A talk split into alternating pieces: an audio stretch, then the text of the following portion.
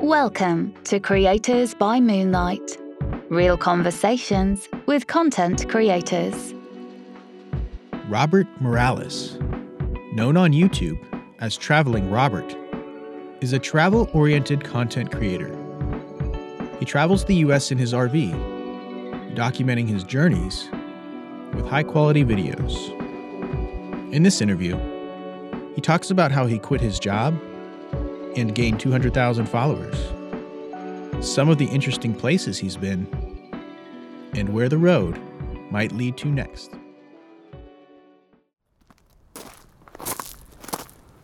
I, I, never felt as alive as when I uh, climbed uh, Angel's Landing in, in Zion National Park. And that one is a little dangerous.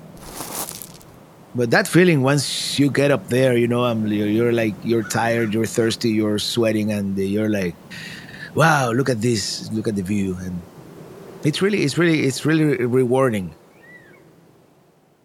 I consider myself very fortunate and very privileged to be able to do what I do.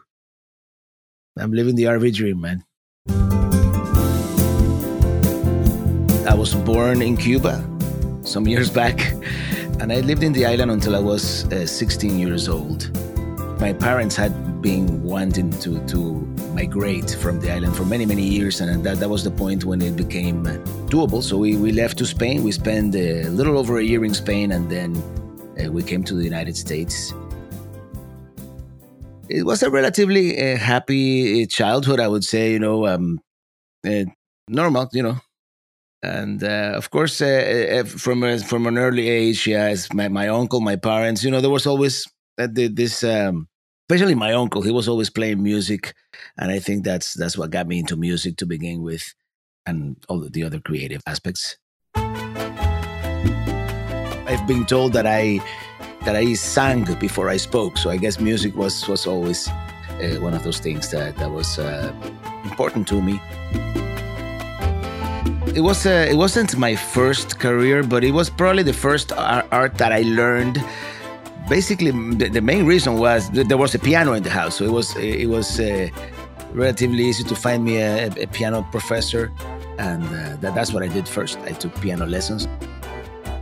I like the piano because the piano is like, especially nowadays with synthesizers, it's an instrument that if you play, you can pretty much compose any kind of music. And it's kind of like the basics. Even people who, who learn uh, saxophone, trumpet, whatever instrument you play, there's a basic piano that pretty much every musician uh, has to learn because it's like the, the main instrument and, uh, and the possibilities are endless. When you become a teenager, kind of piano becomes uncool. So I, I, I took guitar lessons, which was a more portable instrument, and uh, you know I could I could relate more socially uh, by by playing the guitar. Well, I came to Miami when I was 17 years old, and um, coming from Cuba, it was very natural because uh, there's a very large Cuban population in Miami. So it, it almost even, uh, especially at the beginning, it, it, almost felt more like home than even Spain, where we spoke the same language. Um, here we had the, the, same food, and the family was here. Uh, and it it it felt very like that at the beginning. Then, of course, I went to high school. I I knew a little bit of, of English when I arrived here, but it was basically you know high school, you know school level English, you know, and uh, and it's never the same once you have to use the language in day to day life and based mainly understand. You know, training your ear to understand uh, uh, people talking. That that's one of the hardest parts about learning a language. And you know, luckily I, I, was uh, able to come young enough that I did a year and a half of high school, and then we did, did college. And you know, little by little, you know, I, I started uh, adapting to to the place, and uh, and you know, made it my home. And I've been living in Miami now for over thirty years, so it is pretty much home. I, have had many different jobs uh, since I arrived in the United States. I never worked before. I got so I got here when I was 17. Of course, you get the, the first job is usually you know when you're in sky, high school and it's a part time. I, I, I, worked at a supermarket. I worked at a at a store. You know, at a they had some duty free shops at the port of Miami. That's uh, that was another job. And, and and then you know I always because this is my second passion and the, the one that I couldn't uh, realize when I was a child. I always wanted to moving pictures, be it, it motion picture, movies, or TV, or video production, and and the the economic or the possibilities uh, didn't exist. Uh, there was nowhere to buy a video camera, uh, even in the late 80s. Uh, so um, when I came here, one of the jobs that I wanted to seek once I started going to college was working at a, at a TV station. And you know, the first job I got at it, it was a small cable channel that doesn't exist anymore.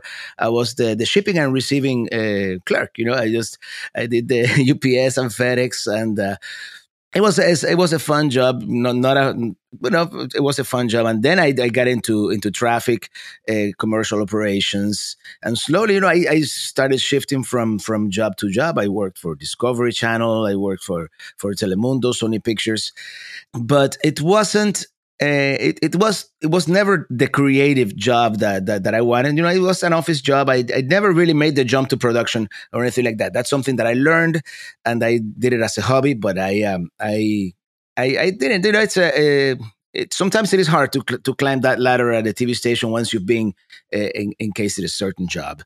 So it was a comfortable job. It, it paid the bills and it was nice. And then I always had the side hustle of the music which I started since the since the early '90s. Since when I was when I was doing those part-time jobs in the early '90s while I was going to college, I started playing with the local salsa bands. The salsa was very big in South Florida at the time, and um, it was at a time where, where nightclubs still had the budget to to hire a 10-piece band, and that was a, a, lot of fun in those times. I I did play the piano, background vocals, and uh, we we even had a, a, a short-lived hit, a local hit on the radio here Miami back in 1995 or so.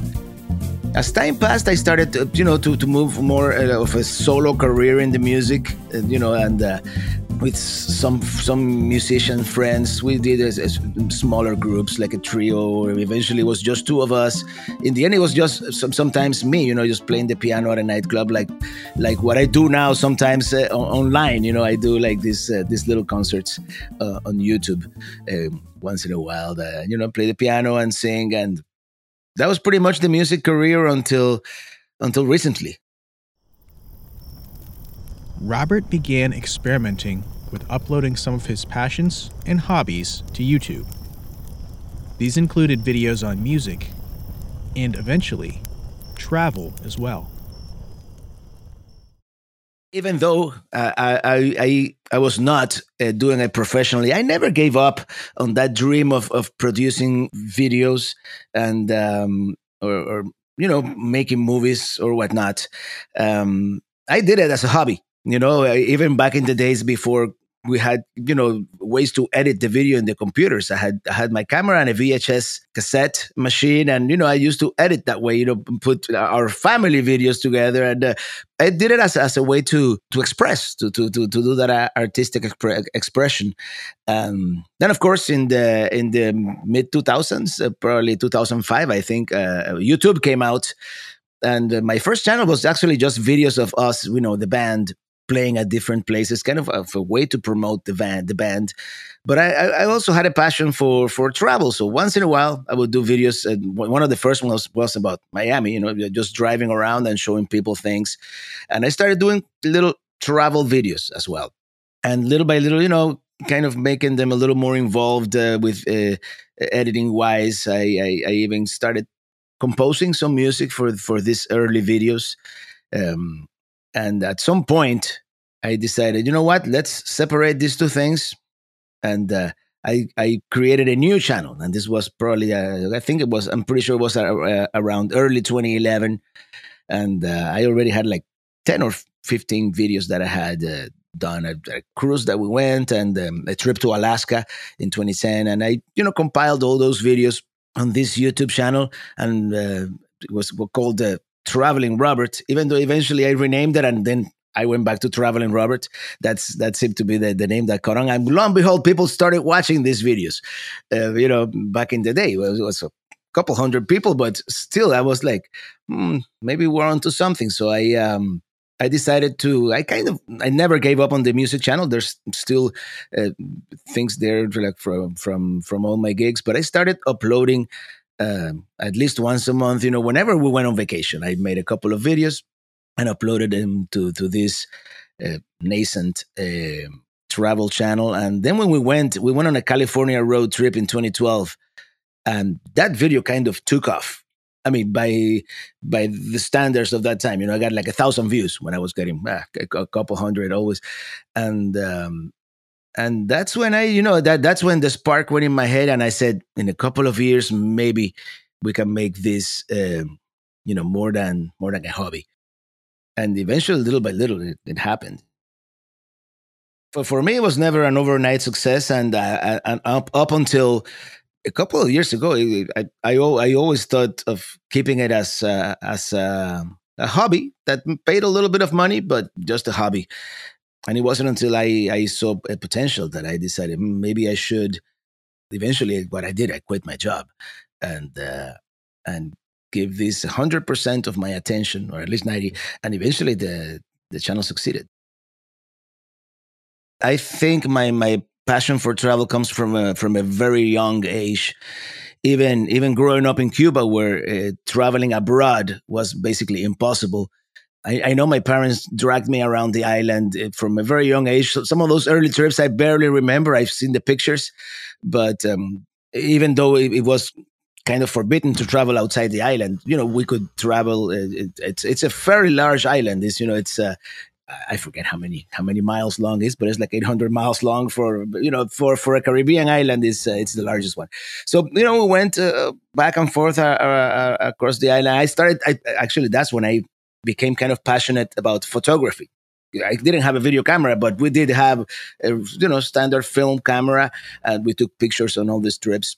And I, I would always think of how would this look on, on video or, or, or motion picture. You know, I kind kind of sometimes I pretended that I was uh, filming and how how how how how it would look. So it was it was a dream of mine from from that time so yeah, it, it, from probably from my the age of seven or eight until uh, I left the island at sixteen. Yeah, we we, we traveled uh, at least on all the all the school breaks, all the you know summer vacation, that kind of thing. And then in Spain, even in Spain, a year and a half. My parents, whenever we had a, a, a little bit of a break, uh, we would go to different parts of Spain. We even went for, for to Paris for a weekend. You know, f- freshly migrated, not a whole lot of money, but some somehow they made it work and then when I came to the United States, ironically, at the beginning, it was when I traveled the least. but uh, after a few years, you know, and uh, I remember, I remember, I, I, told my girlfriend at the time, uh, she's my wife now. Um, let, let's just go for um for on a whim. Uh, let's go to New York. And I just we got in the car, packed our bags. I didn't even have reservations. I knew I had a friend who lived in New Jersey. I called him. He told me, "Yeah, come over." And uh, we just drove from Miami to New York on a whim. Uh, you know, uh, it took uh, you know 48 hours to get there, and uh, and we started traveling in the United States. We did a couple of trips to back to, to Europe, back to Spain, and uh, whenever we had a chance, there wasn't a whole lot of time. You know, working only two weeks vacation a, a year. There's only so much you can you can see, but I think we traveled a little bit all these travels that we did, of course, were always by plane or road trips. That's what you do, right? Uh, right until I believe it was probably in the 2008, around there, 2009. My brother-in-law decided to rent an RV. We were going to to visit the family who had just moved to to the outskirts of Atlanta, Georgia. And of course, we drove. We made it a road trip. We were gonna sleep at their place. But my brother-in-law decided to rent an RV. And when I stepped inside it, well, I was like, I mean, we, we, when you're not used to it, I was like, well, it's kind of smallish, but we could make this work. It's, this, would, this should be a cool way to travel. And um, two or three years later, we decided to rent one stepson he wanted to to visit uh, Cedar Point, which is the roller coaster capital of the world. So we made a deal. Okay, we're going to Cedar Point, but we're gonna make it a road trip, and we're gonna rent an RV and see America. You know, and uh, and that was a, a, a, almost like a life changing thing because it was a totally different way to travel. Totally different way to travel uh, with an RV it's different. It's it's not even like checking in at a hotel. Hotels usually have 24 hour desk. This you get to a campground, there's no one there, and you have to learn how to, uh, you know, connect your sewer, your water, your electric. Uh, but it was a very liberating way to travel. You know, carrying your you know, not having to pack your bags, you know, going from hotel to hotel. It's just everything is there. You're traveling with your home. Your home is with you. A couple of years later, we did a second RV trip, and that's the one that really uh, made me pull the trigger. Uh, we went, actually, we flew to Denver, Colorado, because I always wanted to see the West. I, I, I have flown to the West. I had been to Vegas. I have been to other places, but some of these parts in the West that are so remote that are that are made to be visited with an RV. Especially, you know, the it's called the Four Corners region, where where Arizona, eh, Colorado, New Mexico, and Utah, you know, the four states meet in one place, and uh, it's like another planet out there. So we did that trip, and, uh, and we returned from that that trip, and uh, and a week later, we bought the RV, which is actually another interesting story. Uh, because I was already convinced almost that I wanted an RV, but it was a future plan. And we were thinking of getting, you know, a class A, which are the ones that kind of look like a bus, something larger. But then I decided, you know, I had a I had a an SUV that was barely able to tow something, but it could. And I started doing research and I found an RV that I could barely tow with that trailer, and it was narrow enough that it would fit in my driveway and we went to F- F- Fort Myers just to see it. And famous last words. yeah, actually, my my dad had had passed away recently, and I was in that you know mentality. You know, what if it happens to me tomorrow and I never get to get an RV? So. Uh, just, just took a little bit of a push from that uh, salesperson, and we just signed on the dotted line and and, and got it. That was our first uh, trailer, uh, micro mini and the and the rest is history after that point. And once I had it, I had to use it, and then came the second conundrum. We're in South Florida. We have, we are close to the Keys and the Everglades, and that's about it. So if you're gonna go out on a weekend uh, with your RV, uh, you're kind of stuck down here. I mean, we, we, we made it to Orlando a couple of times, but it's it's a it's a drive. So um, if we wanted to get out of Florida, visit, see other other other places, uh, we would have to uh, either wait for our two week vacation, which is what we did once, or or make this uh, uh, be able to work from the road, which was the the other idea that I had. And I I did a lot of research. There's a lot of things that people do working from the road but uh, sometimes there's not a whole lot of money. It depends, you know, uh, what your skills are. Uh, there's work camping jobs. a lot of a lot of um, retired uh, uh, people. That's what they do. You know, they, they work seasonally at Amazon. They do the beet harvest in North Dakota and and a couple of more things, and they make enough money to be able to travel the rest of the year. I wasn't ready to do that yet, but uh, there was that one trip that we did a, a two week trip. We, we said, let's go to Chicago. You know, we, we found out that in Chicago, even though it's a big city, if you there's RV parking at the at the convention center at the McCormick Center there. So um, we decided to do that. And once you drive away from Florida, you're up there and you see signs on the road like Kansas City or or Omaha. You're like, darn it, if I had the time, you know, I would love to visit those places and luckily eventually we were able to to make it happen. Yeah tra- traveling by land is, is just if you if you want to visit far away places you definitely need a lot of time. Now the proud owner of an rv robert had the ability to hit the road. But it was his video production musical composition and youtube skills that combined to give him the true freedom he was searching for my first big trip uh, away from Florida with the RV, uh, besides that sh- Chicago trip, you know, we had this uh, this uh, rare uh, total solar eclipse in 2017. And I had already asked for those two weeks of vacation. I'm like, okay, let's do it. I, I can travel as far west as even Nebraska. I'll, I'll go wherever uh, we find clear skies. And with the RV, I figured we could just pull up anywhere and just see the eclipse and, and not do reservations.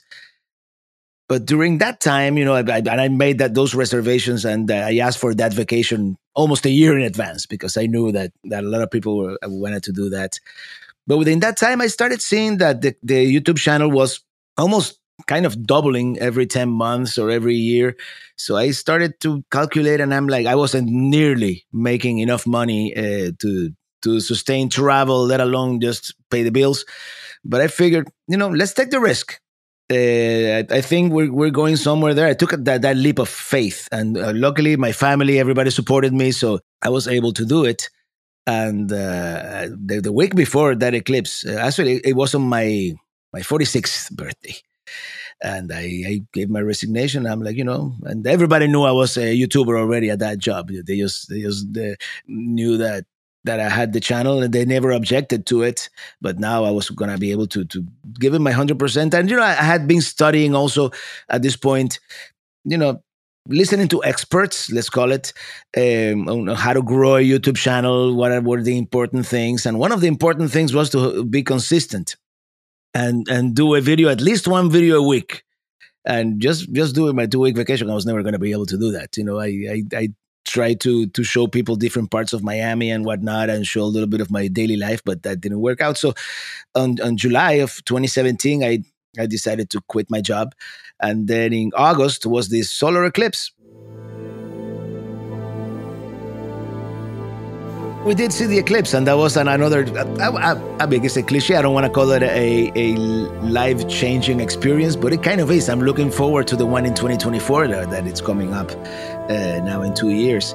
But uh, we actually we ended up uh, seeing it in near a town called Cadiz, Kentucky, and it was great. It was great, and uh, to see all of a sudden within seconds day to turn turn into night it's it's really amazing because it's it, you, it's like a sunset all around you. Everywhere you look around you, it, it, looks like a sunset, but it's dark where you are. You see the stars, and uh, it lasts for a couple of minutes, and then it's daytime again.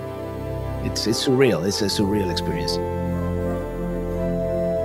Yeah, it was emotional. I even forgot to turn on a, couple of the cameras that I had set up because because just just because uh, of the emotion of the moment. It's uh, it's a unique experience. Of course, my, my wife's still uh, doing the nine to five at this point. So what we did, you know, she took her two week vacation. We traveled to see this solar eclipse, and then eventually she flew back. And I continued the trip solo, which was incredibly weird uh, for the first time at the time, you know, to to, to continue the trip solo. But I uh, I took an, an extra week uh, to see Charlotte. I saw Charleston, South Carolina, a couple more. Uh, but that that was that was the beginning and that was also the beginning of, of my podcast which I, I, I don't pr- promote much but i also do have a podcast in which i that kind of started uh, right before that was another catalyst actually for me to to quit my job. There was this podcast called living the rv dream and the gentleman who produced that podcast he he couldn't travel anymore and he told me, you know, you want you want the name? I, will give you the name. I'll send everybody over. And uh, I started my own podcast called Living the RV Dream, and I still do. I wouldn't have time to do all that, you know, still doing a nine to five and then filming and doing the podcast and editing as something that very few people know. Editing takes a, an, an, an inordinate amount of time, editing video, especially if you, the more you complicate things and you want to do color correction and effects, it could take up to an hour per minute uh, you see on, on screen.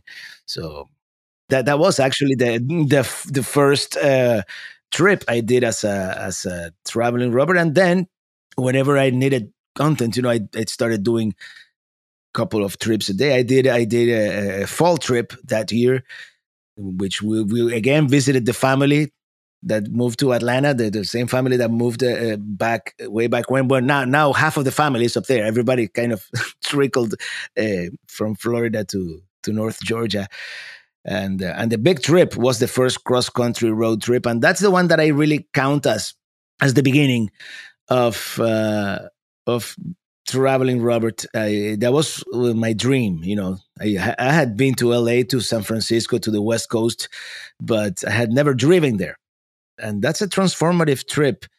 Uh, and, oh, that you can only do if you're doing this full time or you're working from the road, because uh, that would take at least you know it, it takes you six days driving nonstop from Florida to to California, and uh, that that to, to to this day that's the video that has the most views. you know that that was a, a successful trip for sure, personally and uh, and from from a YouTube standpoint. It is uh, it is a little bit of an involved uh, process to to plan these trips, and I used to plan them actually a lot more uh, intricately when I had less time. Now I kind of sometimes, as as as as far as the trip itself, let serendipity take a, a little bit of a hand at the wheel sometimes, but uh, you know you you want to visit all all of the important points of interest on that trip of course, you with the mentality that you know you're going to have to drop some of them and you're going to add some of them as you go along, uh, because that's the nature of travels. And some, sometimes things don't don't happen as planned, That's, and sometimes you encounter a, festival in the small town of uh, Tampico, uh, Illinois. And you're okay. Let's stay here and watch the parade. Why not? Why not? You know, this a um, small town Americana. It's it's great to see. So sometimes you uh, you you change plans but that that's the first stage. And i do uh, sometimes I, I write myself an outline in, in microsoft to you know word ex- pretty much with all the places that i want uh, to visit. Lately i just do uh, pins on google maps and i use a, i use an app uh, also called Roadtrippers which lets you set waypoints and it tells you kind of points of interest within this number of miles of your route which is very helpful. And that's the first step and, and then of course you have to you have to film it. Actually i'm kind of old fashioned when it comes to cameras. I use uh, use a camcorder. They call it a dad cam you know like but it's it's a high end camcorder. It's 4k has this incredible zoom and that's what i use to to capture the the landscape. And and then of course I, I have two GoPros, one that I usually use for selfie cam, as I you know just to for me to speak on camera, and it has a the extra microphone. It it, it sounds good and it, it looks good uh, for that purpose. And I have a third camera, which is usually recording. I have it on the roof of the trailer or on the roof of the truck. I have to, uh, you know, a regular GoPro mount, and the camera is always filming. You know, whatever happens, if I happen to to if a deer crosses the road in front of me, it'll capture it because it is always recording, and that's a great help sometimes for for storytelling because I may not have footage of a certain area and I could just I, you know unless it crashes, which sometimes it does, and then I find out that I don't have any footage. But when when it works, it works well, and I do do, do get that the, the, whole road. But yeah, that's that's the the capturing part, you know. And of course, I have this outline of all these places that uh, that I want to see. So th- there goes a, a, a, an amount of research before but also during and after. Sometimes I film something that I wasn't sure what it was. And then when I'm editing the video after the fact, I just go and, and, and find out what was this great place that I just saw or, the, you know, uh, during the trip. So um, that's the main technical aspect. I do a lot of uh, some. Sometimes many of the videos I do a lot of the of the narration as voiceover because you have more more control. You have control of the audio quality, and that's how I edit. I actually I start editing. Luckily, what I do is mostly chron- chronological, so I don't have to be looking at footage from here, from there, and put it together. I usually go chronological. I make sure that all my cameras are synchronized with the same date and time.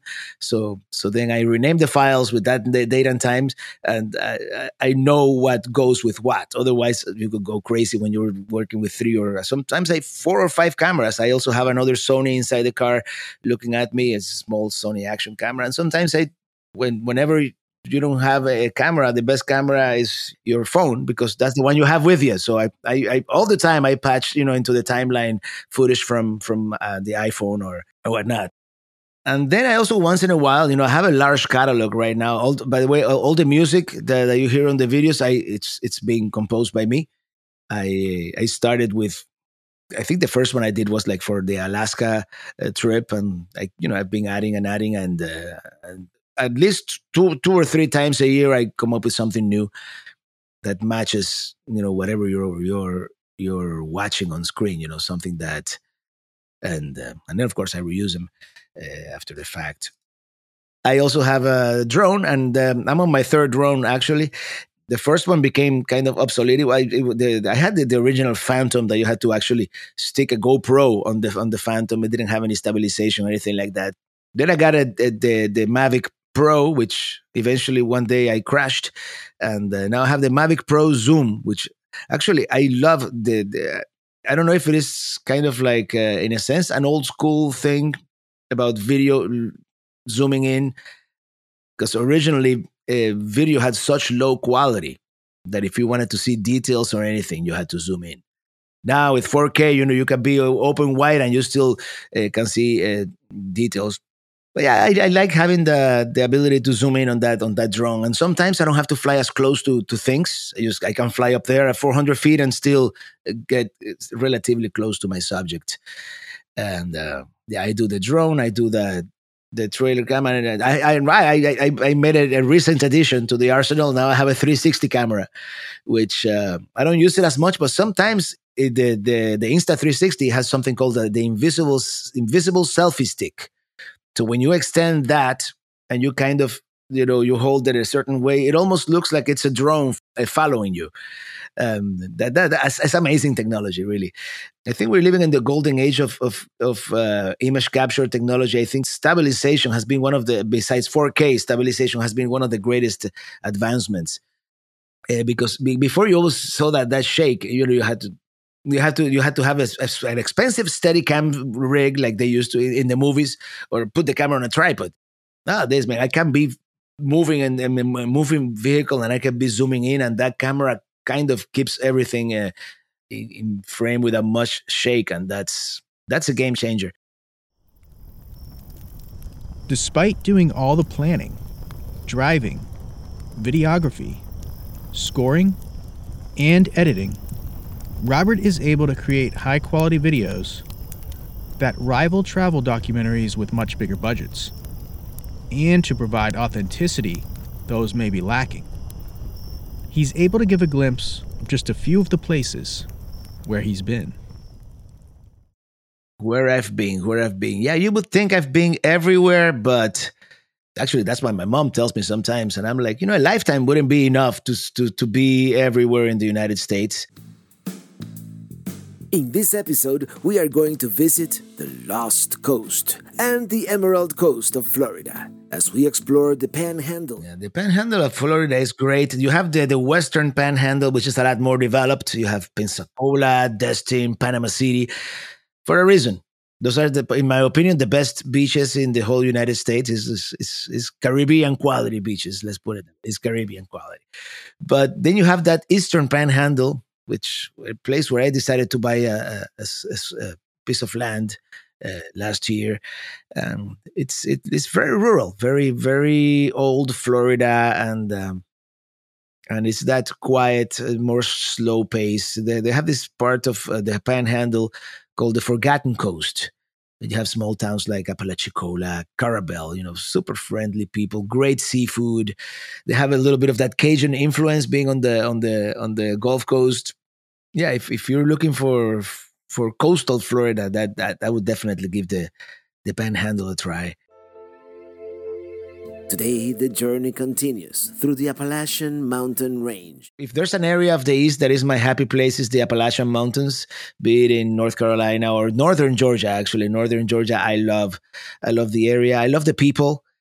It's it's great as that still southern hospitality that that they have in this area, and uh, this is something also that happens to people from Florida. We don't have any mountains down here, so whenever we see mountains, we are like, "Oh wow, look at that!"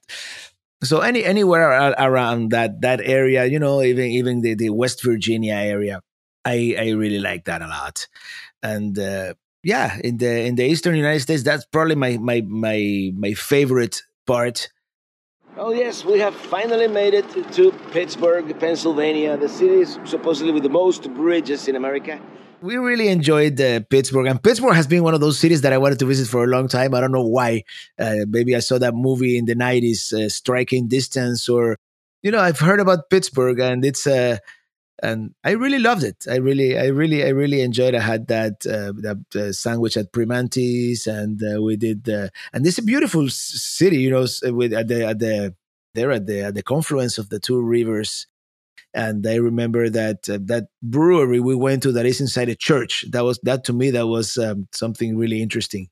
That the altar of the church of the old church is where they they have the the big vats where they brew the beer, and uh, it almost it almost feels sacrilegious, you know. Actually, I liked it. I was I was pleasantly surprised.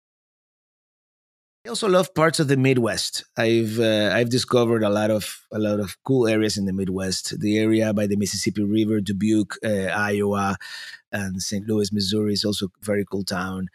I I do like uh, that area a lot as well. And now let me show you where we really are. Right here, at the very southern tip of Illinois, the confluence of the muddy Mississippi to the left and the relatively cleaner Ohio to the right. The Ohio meets the Mississippi, yes, and I was glad that they had no no flying restrictions. You know, I have an app, of course, to to know where I can or cannot fly the drone, and uh, and it's cool to fly the drone at places like that and see, you know, the river confluences, and sometimes the, the water has a hard time mixing, you know, the water from one river to the other, and you can tell one of them maybe has more sediment or or more pollution in certain cases yeah, the, the, it's it's a shame that that town, uh, Cairo, uh, Illinois, is kind of uh, abandoned. I know that they've had some flooding issues there over the years, decades. That that place has always flooded. But other than that, it's uh, it's beautiful. It's, it's beautiful to to discover places that that maybe you know you don't hear about as much. Michigan is also beautiful. There's so many places. You know, I could I could tell you something nice about every single state because um, there's there's beauty everywhere if you if you know where to look. I've I've actually found it a pleasant surprise uh, what people call flyover country. You know, the, I mean, yeah, Kansas, Nebraska, for the most part, you know, it's flat land and it can be kind of boring, but there's also so many hidden gems in all these states in the middle that I that I've been able to discover, and great cities like Omaha and, and Des Moines, you know, that nobody ever talks about them. So I, have I've made it kind of a point to sometimes uh, uh, show these places and uh, also the the greatest experience is is driving cross country. And to be fair, nothing compares to some of the landscapes of the West.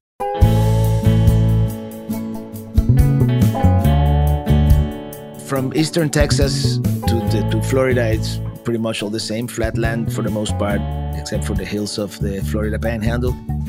But once you get past San Antonio and you enter hill country in Texas, then the landscape starts to change. You know, you, you start with large trees. It's, it's rolling hills, and, and it almost feels like once you go a, a, every other hill, it starts becoming a little more arid, and the, the, the trees start becoming smaller until it's just juniper. And all of a sudden, you look up, you know, and you realize I'm in the desert. How did that happen? You know, uh, as you used to travel west in Texas, uh, after Junction, Texas, especially. Seeing those things, seeing seeing the country, places that that you wouldn't travel to otherwise. Uh, I think that that's one of the greatest rewards of RV travel, traveling by land, and, and then all of a sudden you are you're in New Mexico and you see the, the mountain, you start seeing mountains again. And not to mention if, if you if you ever cross the Rockies for the first time, you know you're you're, you're coming through and I haven't done that one yet, but I've been, been told it's quite impressive. You're coming through Kansas and it's all flat land. You come into Colorado, and all of a sudden you see Pikes Peak on the horizon. That, that that's one of those experiences I haven't had yet, but one of these days, one of these days. You've arrived. What a lovely town. No wonder it is called the Switzerland of America. Uh, the, the Rockies are great. The Rockies are, are one of these places that, and uh, Ouray, Colorado, I kind of discovered by chance. You know, I, I had I had heard of the of the Durango Silverton Railway, which is a historic railway. You know, they take you with a with a steam locomotive and whatnot. And there's also a road that kind of follows the same path that is called the Million Dollar Highway, and it's famous because it has no guardrails and uh, and it's kind of you know it's scary if you're afraid of heights. Uh, it's it's it's a scary road to drive, and this road passes through Ouray, and I'm like, this is a cool town. They call it the Switzerland of America, and that was one of those that wasn't on the original plan. But I just happened to stop there, and I'm like, oh, this is really cool. Let's stop and, and check it out. Yeah, I've been looking forward to this moment for a long time. Let's explore Valley of the Gods, Utah. I love camping in in those public lands, BLM lands, uh, which stands for Bureau of Land Management. And there's also national forests. There are several types of, of lands that are owned by the government, where uh, most of them you can camp legally for up to 14 days uh, for free. this is actually one of my my favorite campsites. And I discovered this area when we did that RV trip back in 2014 with the rental RV that we rented it in Colorado, the Four Corners region. And this is called Valley of the Gods. A lot of people are familiar with Monument Valley. It's it's been in so many movies with all those rock formations. You know, it's uh, pretty much every other Western movie has uh, has had those uh, those landscapes. But um, Monument Valley is is uh, Navajo land, so the, there's uh, you know sometimes you have to take a tour. There's there's many rules. Let's just say. Uh, valley of the Gods is like a mini Monument Valley. It looks very similar, just not as large. But you know, you can stay there uh, for free. I can fly the drone even if I want to. You know, and I love it. It's such a such a beautiful place. If if you like that kind of landscape. I, I, have been told by some people, no, I prefer when I prefer, you know, when there's greenery and lots of trees, and you know, I love those too. But uh, these are just all these, you know, red sandstone formations in the, in the middle of the desert that that are really are really great. As you know, I like photography, and especially during that first trip that we did out west, it was my first time in, in such a dark sky area and uh, I, I, always like to experiment with photography, time lapse photography, and things like that. And, um, and that was the first time actually I had just bought a, a DSLR for, for the for the first time in a long time. Actually, for the first time, a digital DSLR. I, I had film cameras before that were capable of that, but not the. And uh, I started capturing time lapses at night, and I captured one of those long exposures when you point the camera to the to the to the North Star and then all all the other stars start making these circular trails around. You know, it's the North Star doesn't move; it stays in the same spot in the night sky, but every other star uh, uh, revolves around it. And that, that was one of those first uh, time, long time exposure pictures that I've always wanted to make because I've seen it. I see, I've seen them in, in photography magazines and whatnot. And then I like to do uh, all these time lapses when I, am at these dark sky places. And, and of course, through the magic of photography, you can make it look the stars a little brighter than they really are. And you can see the Milky Way clearly. You know, it's, sometimes you can make the camera have even more sensitivity than your human eyes. So um, those come out great. Some some of those nighttime lapses are, are incredible.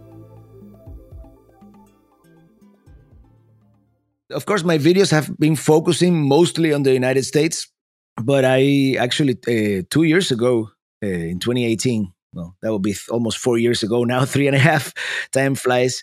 Uh, we went to Europe. There was this um, this gentleman from Finland, and you know he was uh, he he he was, also a YouTuber. He still is in Finland, and uh, we were we were kind of following each other. And uh, and he told me, if you ever come to Finland, I'll lend you my RV.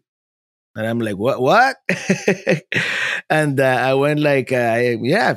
When, when, do we go to Finland? And it turns out, you know, he had he had a small uh, RV rental company, so so we did it. That was an amazing trip. I mean, I love traveling in the United States, and that's like what I've done the most.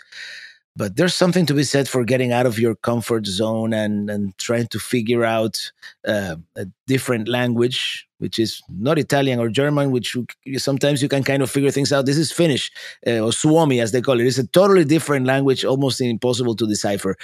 So it was uh, we did a trip in, in, finland norway which was amazing and uh, and sweden we actually went to the northernmost point in the world that you can drive to which is the North Cape in, in, in Norway, right there on the Arctic Ocean. Aside from the sights, Robert shares some of his experiences from the other aspects of life on the road. Well, look, luckily my my wife is traveling with me more or less full time now. But uh, yeah, there was a time uh, I mean, before before last summer, where I had to do a lot of these uh, trips on my own, which it kind of gets uh, lonely sometimes. I've had a lot of support from from my viewers, from the from the, the we call them the pelican heads. that, that, that's that's a name that they came up with themselves. You know, I just uh, uh, you know embraced it. Um, but I get a lot of uh, let's call it. I think the, the the term is crowdsourcing I get a lot of the the tips uh, about places to visit uh, from them, and also their hospitality. Oh, so many of these people have invited me to their homes, and that's incredible because you know it's we we don't know each other before then. But one of the first times it happened is I had a, I, I broke down on the road in, in Mooresville, North Carolina, just north of Charlotte. I had my I dropped my trailer at the at the parking lot of the place where they were fixing the, the car and they could never fix the car. So I was stuck there. I had done a live stream that night from from the parking lot, so he I kind of told people where I was, and this guy shows up, and I'm like, you know what? I have a I have a parking in my house with full hookups. You can stay there. I used to have an RV, but I don't have one anymore, so you can stay there as long as you want to have electricity, sewer, water, whatever you want. And um, and I tell them, you know, I don't have anything to tow the trailer with. And, oh, don't worry, I have a friend who has a pickup truck, and you know, th- everybody got together and uh, they got me to safety and eventually I was able to to get a rent a truck and get out of there, you know, because there, there was even a hurricane coming to to to, to make things interesting. But places like that, you know, and uh, last uh, summer there was uh, this gentleman. He, lives in a in a lake house in Minnesota, and uh, he had emailed me months before, and that's why I kind of try to keep my emails organized these days because I have an email for every state, and and I'm like, I kind of remember, oh, this guy in Minnesota, he invited, and then I looked it up and I wrote back uh, if would, if the offer still stood, and he's like, yes, yes, come over, and uh, I stayed there. He took me out on his boat. Uh, we had a great meal, and uh, those personal encounters with people uh, actually enhance the experience because you get more a sense of of how people are in the in this, this certain area. They know they tell you their stories. I mean, this gentleman had lived all, all his life there. He know the the story of every house around that lake. It is places like that. Same thing happened. Uh, it's happened in Ohio. It's happened uh, in Texas. This this this couple lives in western uh, west of uh, Houston, Katy, Texas. They invited me to their home. They even they didn't even have as much room in, in, in the in the place, but they, they I just parked it there, barely fit in the place, and uh, and they invited me to dinner at their home, and they told me about you know their their lives and and getting to to to hear people's stories like that. It's um it gives you also a, a a more personal perspective, if you will. It's not you just showing up and uh, at a campground and just seeing the the touristy stuff. Uh, the, the, some of these people they take you to to the hidden gems in in their home states. Like uh, our friends in Ohio, they, they took us to to this place called Indian Lake. That nobody really, uh, I mean, unless you are from from Western Ohio, you don't know about Indian Lake, and it's a beautiful lake there with a beautiful state park. Talking about state parks, yeah, that's a great state park state parks are definitely underrated. And uh, yeah national parks are, are the big places you know the big ah places. But then you have uh, letchworth state park in new york. That's the latest video that i published. And uh, they call it the grand canyon of the east. And at the beginning i was a little dubious yeah grand canyon. But then you realize yeah this place is amazing. You have, have three huge waterfalls. And yeah definitely state parks and sometimes they're even more accessible to, to people you know the, the national parks are usually more spread out uh, farther away. Um, yeah we have some great state parks. I mean in florida we have two national parks the everglades and and uh, and uh, biscayne but there are so many state parks that are like totally under under the radar and are just as beautiful especially in the northern part of florida. You have some some uh, natural springs and uh, the Suwannee River and uh, I'm talking about Florida, which I'm rediscovering uh, as, as as we speak. You know, every time since it's my home state, but I lived in Miami all my life, so so I I never I never really saw the other part of Florida. But just like that, in every state, you find beautiful state parks. There's a park in Missouri called Wakonda State Park that you you you you can camp right there, right next to this lake, and it's a beautiful place. There are several things that you need to travel. Some are wants, some are needs. Um, yeah, I need my coffee for sure. I need my. I can have any type of coffee, but I prefer my Cuban coffee, which is a very strong espresso. And Cubans uh, drinking a lot sweeter than me. I'm trying to watch my my health, so I only put one one teaspoon of sugar. But a true Cuban would put like two or three. Um, I I have them the Berkey f- uh, water filter. That's another thing that that I like to have just to to be able to make my own water. It's a water purification system, and you don't have to be buying water at different uh, places around the country, and you know makes it safe. And uh, I, I, need to have internet, and right now it's uh, it's one of those things.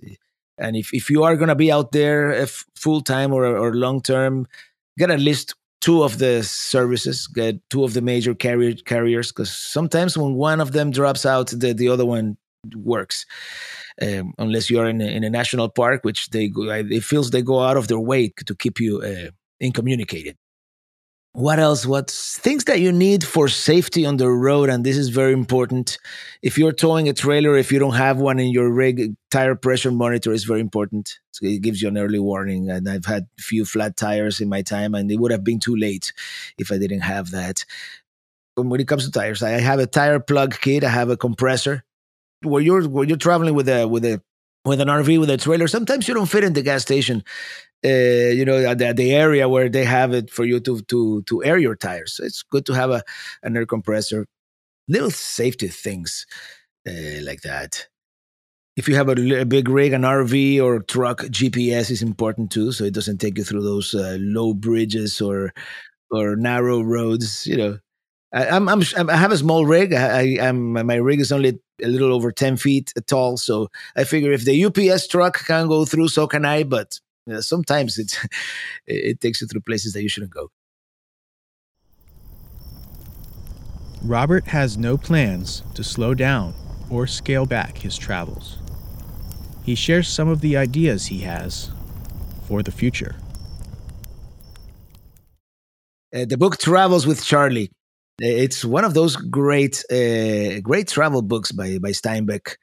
And um, whether it's entirely accurate or not to to what really happened in his travel, it's up for debate. I've heard several accounts, but uh, that book has definitely uh, inspired me to see different places, and that's that, that that's a classic. That's that's a travel book that everybody should should read, and it and it also puts it in the perspective of the time when it was written uh, which I don't know if it was. It may have. It, it may have been still when the when the, there was segregation in the South, but it was during that time. It was during that time of the civil rights movement, and it also puts that part of the book in historical perspective. And it's one of those things that that I'm trying to do now since I've been almost everywhere, almost, but not really. I'm my my trips now from now on. Some of them I want to do with a theme I'm, I'm going to tell you about the trip that I'm planning right now. I'm planning a trip following the, the, the on the footsteps of Lewis and Clark when they left. Uh, actually, when they met uh, near Louisville, Kentucky, and then in Kansas City. That's when they they took uh, on the on the Missouri River all the way to to the West Coast. This summer, I'm doing Lewis and Clark. Next summer, I might do travels with Charlie. You know, following in the footsteps, see how the country has changed in the past um, 50 years. I don't know exactly when the book was was written. There's another book also that is uh, similar in that sense. It's called Blue Highways. Blue highways because it, it refers to when when pr- printed maps, you know, the main highways were were always printed in red, you know, like the interstate and the U.S. highways, but the the secondary highways were printed in, in, in blue. So this guy goes all across America, but only using this this uh, you know two lane roads. And um, it's a similar book. He also goes everywhere.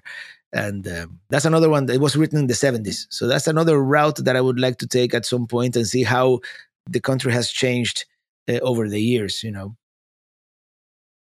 Technology keeps keeps uh, advancing, and I have uh, high hopes that that I get to do it at some point. You know, do do all this instead of just video. Do it in virtual reality. I think that's the the only once virtual reality really becomes good, and it's getting there, that you could actually convey the the depth perception of being at a place like the Grand Canyon, because so far video is flat. I think for certain places it would definitely be able to convey uh, a little better what the experience is really like at some of these places where you you feel so small. You know, you feel small uh, besides such uh, such the great distances that that you, see. You know, when you're standing on top of of uh, Mount Evans or before the Grand Canyon, places like that. When you've put out a video nearly every every week for years now, there's certainly that that pressure, and I wouldn't call it pressure. It's more like your duty. You know, it's like these people are expecting uh, something new every week, and uh, I, I like to keep it consistent like that. A couple of weeks ago, I did take a break I was like, guys, I'm. I mean, I didn't put it in these words, but I was. I'm like, I'm kind of burned out. I'm gonna take a couple of weeks off, and I ended up just taking one week off. I, I found that I had a video unpublished from a year ago, and I decided to to publish it. It was kind of a rerun, but it, it was a great success. Actually, people liked it a lot. Some sometimes a lot of time people don't like when you do a rerun or you a re-edit of an older video, but there's certainly a pressure and since i see it as as my job you know it's like my responsibility. It's something that i don't want to disappoint uh, the audience. And i want to have something that, that, it may not be a, a, a 45 minute an hour you know full production video but there's there's something going on the air every, on the air on youtube you know every every sunday at 7 a.m eastern. That's my commitment about writing a book. If I could get a ghostwriter, uh, I, you know, I have trouble writing a weekly newsletter, and uh, I, I think I, I feel like I may never have the time to, or the disposition, you know, the, the, the wish to to write a book like that myself. I started once, but uh, it's one of those those projects that that isn't as rewarding as as producing the video to me. You know, and I already I already, I already write myself a script for every video and um, maybe maybe I could send someone all those uh, uh, you know scripts, and maybe someone could put together a book. Uh, that would be good. Actually, some people have also requested that I do a cookbook because sometimes, you know, as part of the videos I cook, it's generally with a Cuban twist, you know, different plates and stuff like that. And people want me to put up a, a like a recipe book and this is the thing; it never comes out the same because I don't use recipes. I use oh, today I'm going to add a little more oregano. Um, today I'm going to experiment with with coriander or wh- whatever spice.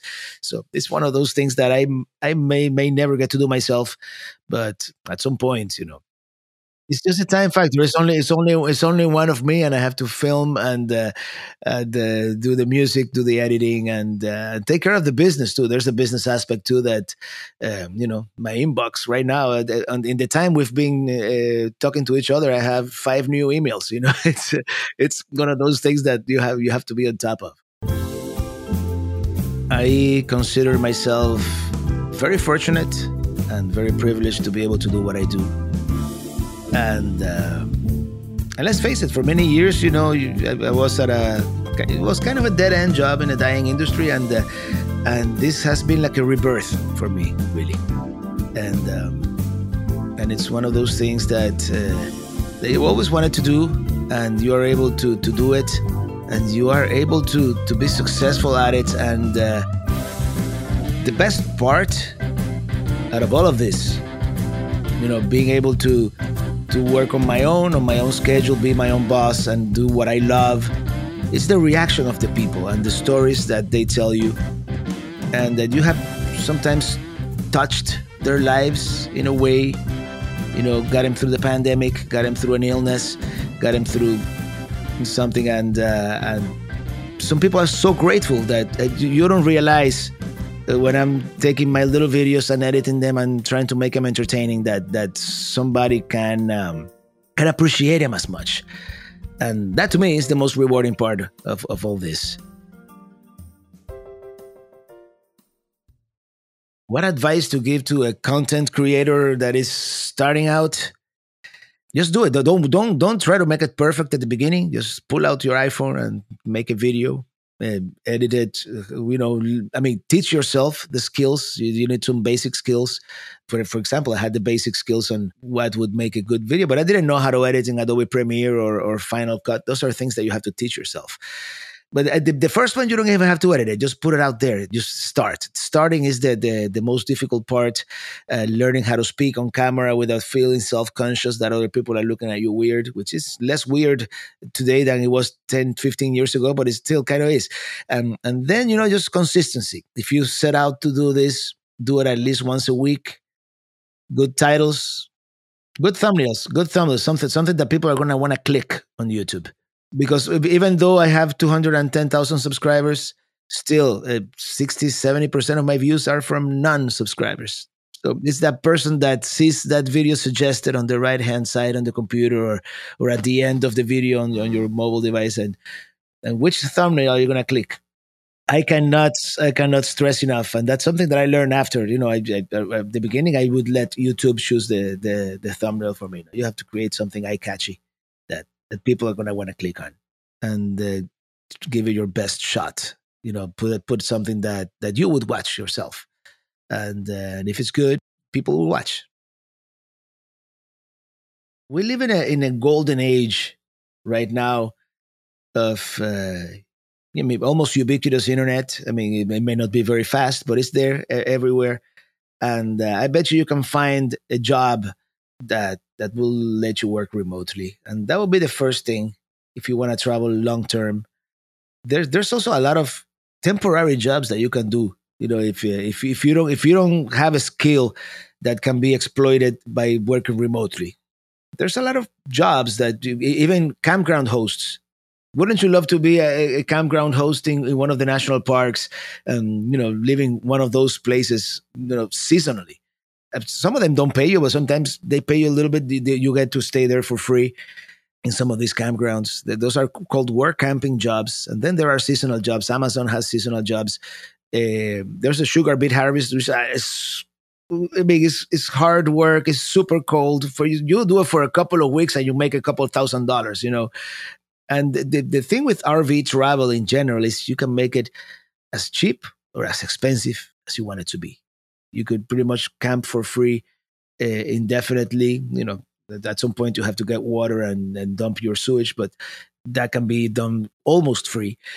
And uh, or or you can stay at Camp Gulf in the in the in in Destin, Florida, at two hundred dollars a night if if if you're passionate about it, uh, uh, I'm sure there's a way that that you can find uh, to make it work, to make it happen. Thanks for listening to Creators by Moonlight. Email the show at creatorsbymoonlight at gmail.com and follow the show on social at Creators by Moonlight.